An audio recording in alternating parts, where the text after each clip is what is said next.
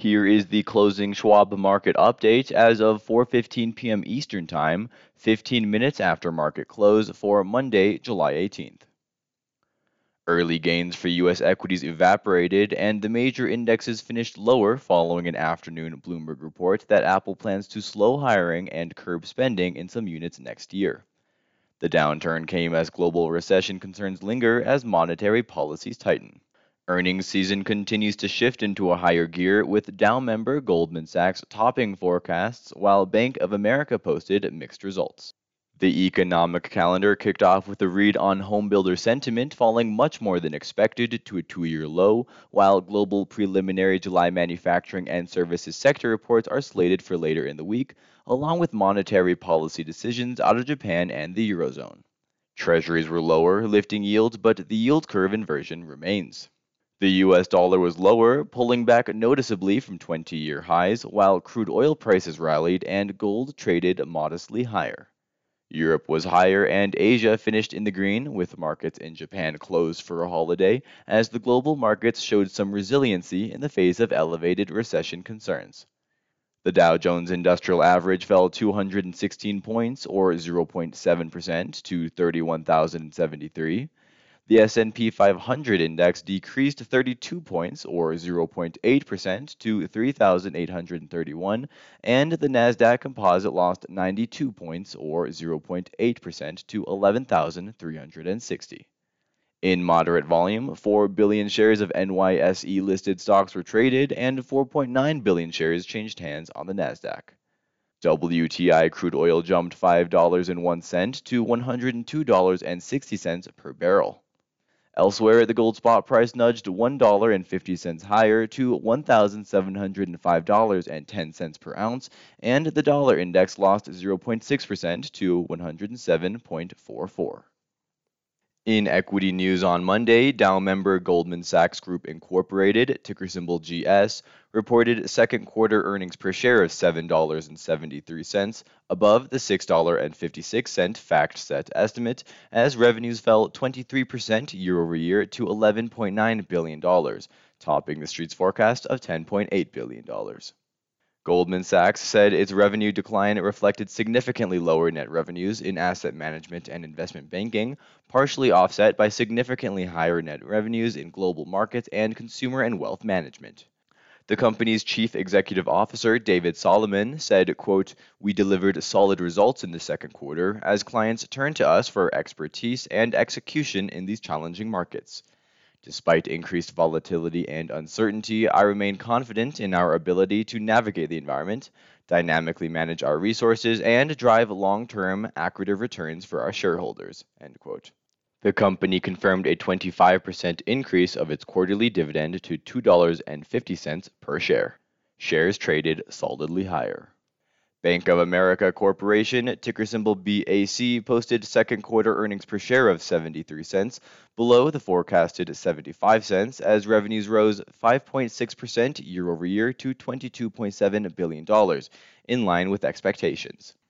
The company noted new account openings for checking, consumer investments, and small businesses, along with continued loan growth and this quote unquote solid client activity coupled with higher interest rates drove strong net interest income growth, allowing it to perform well in a weakened capital markets environment. Bank of America said it grew capital and book value quarter over quarter, and despite expenses recognized for certain regulatory matters in the second quarter, it was able to hold expenses flat quarter over quarter, which included seasonally higher compensation expenses. Shares were higher. The second quarter earnings season continues to heat up, and the markets are paying close attention to the health of profit margins and economic activity as the Fed gets aggressive with its monetary policy tightening amid a backdrop of signs of slowing economic growth. Schwab's chief investment strategist Liz Ann Sonders discusses the economy in her latest article titled, What's Going On with Jobs? How the June jobs report was cheered by economic bulls given its strength in level terms, but rates of change among leading indicators don't favor a soft landing outcome for the economy. You can follow Liz Ann on Twitter at Liz Ann Sonders. Read all our market commentary on our Insights and Education page, and you can follow us on Twitter at Schwab Research. In other equity news, Dow component Boeing Company, ticker symbol BA, announced that Delta Airlines Incorporated, ticker symbol DAL, has agreed to order 100 of its 737-10 jets with options for an additional 30 planes. Shares of Boeing Company ended the trading session nearly unchanged, while Delta Airlines traded higher. Shares of Dow member Apple Incorporated, ticker symbol AAPL, finished lower after Bloomberg reported that the tech giant plans to slow hiring and curtail spending in some units next year, citing people familiar with the matter. Apple did not comment on the report. In economic news on Monday, the National Association of Home Builders, or NAHB, Housing Market Index showed homebuilder sentiment in July fell to 55, the lowest since May 2020, from June's unrevised 67 level, in and well below the Bloomberg estimate of a dip to 65. The NAHB said, quote, affordability is the greatest challenge facing the housing market, end quote.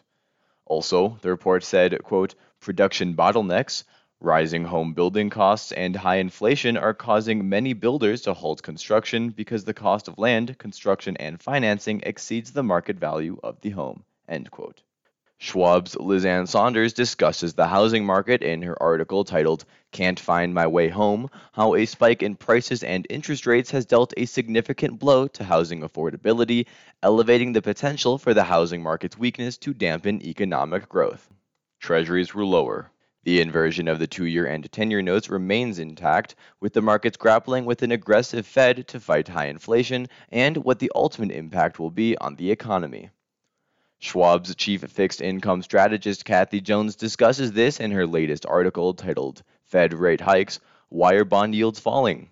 noting that the Federal Reserve's pledge to curb inflation appears to have resonated with the market.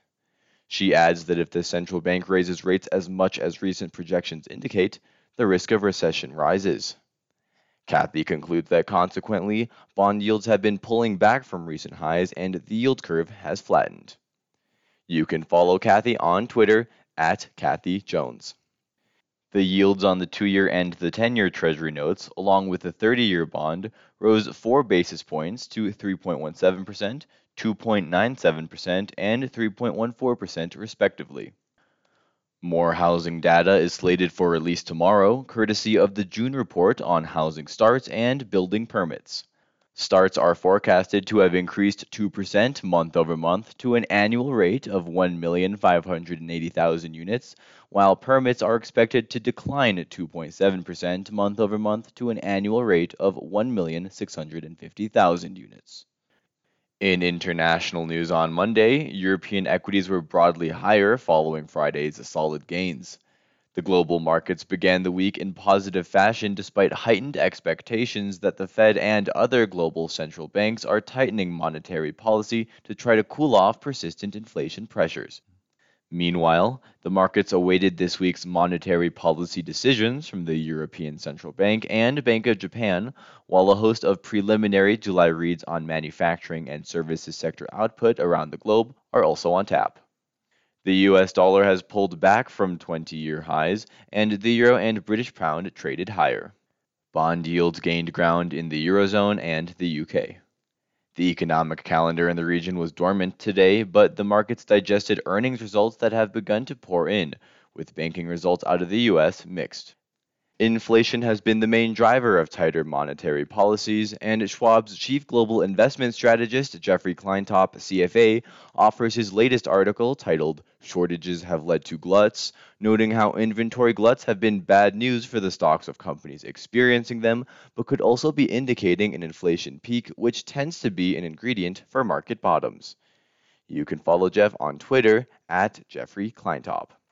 The UK FTSE 100 index and France's CAC 40 index increased 0.9%. Germany's DAX index rose 0.7%. Italy's FTSE MIB index gained 1.1%, while Spain's IBEX 35 index and Switzerland's Swiss market index traded 0.2% to the upside. Stocks in Asia finished to the upside to kick off the new week, with global market sentiment upbeat as earnings results are set to pour in, along with a host of July manufacturing and services data. Also, the markets are awaiting monetary policy decisions from the Bank of Japan and European Central Bank. Equities are showing some resiliency in the face of ongoing concerns about a global recession as central banks outside of Japan and China tighten monetary policies to combat high inflation pressures. Meanwhile, the markets are gaining ground despite the ongoing COVID disruption in China and Macau that has forced further lockdowns to cloud the outlook. The economic calendar in the region is quiet today and volume is lighter than usual as markets in Japan were closed for a holiday. Amid the backdrop of lockdowns in China and the ensuing slowdown in economic growth, Schwab's Jeffrey Kleintop discusses in his article titled Recession in China how China's economy and consumer market has likely slipped into a recession, at least by China standards. Jeff takes a look at the short term and long term impacts of any extended disruption of the lockdowns on consumer spending and business output. China's Shanghai Composite Index rallied 1.6%, and the Hong Kong Hang Seng Index jumped 2.7%. South Korea's Kospi Index increased 1.9%.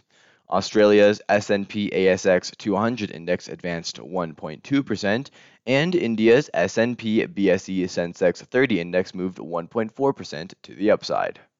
Tomorrow's international economic calendar will hold trade figures from Switzerland, labor data from the UK, as well as CPI from the Eurozone.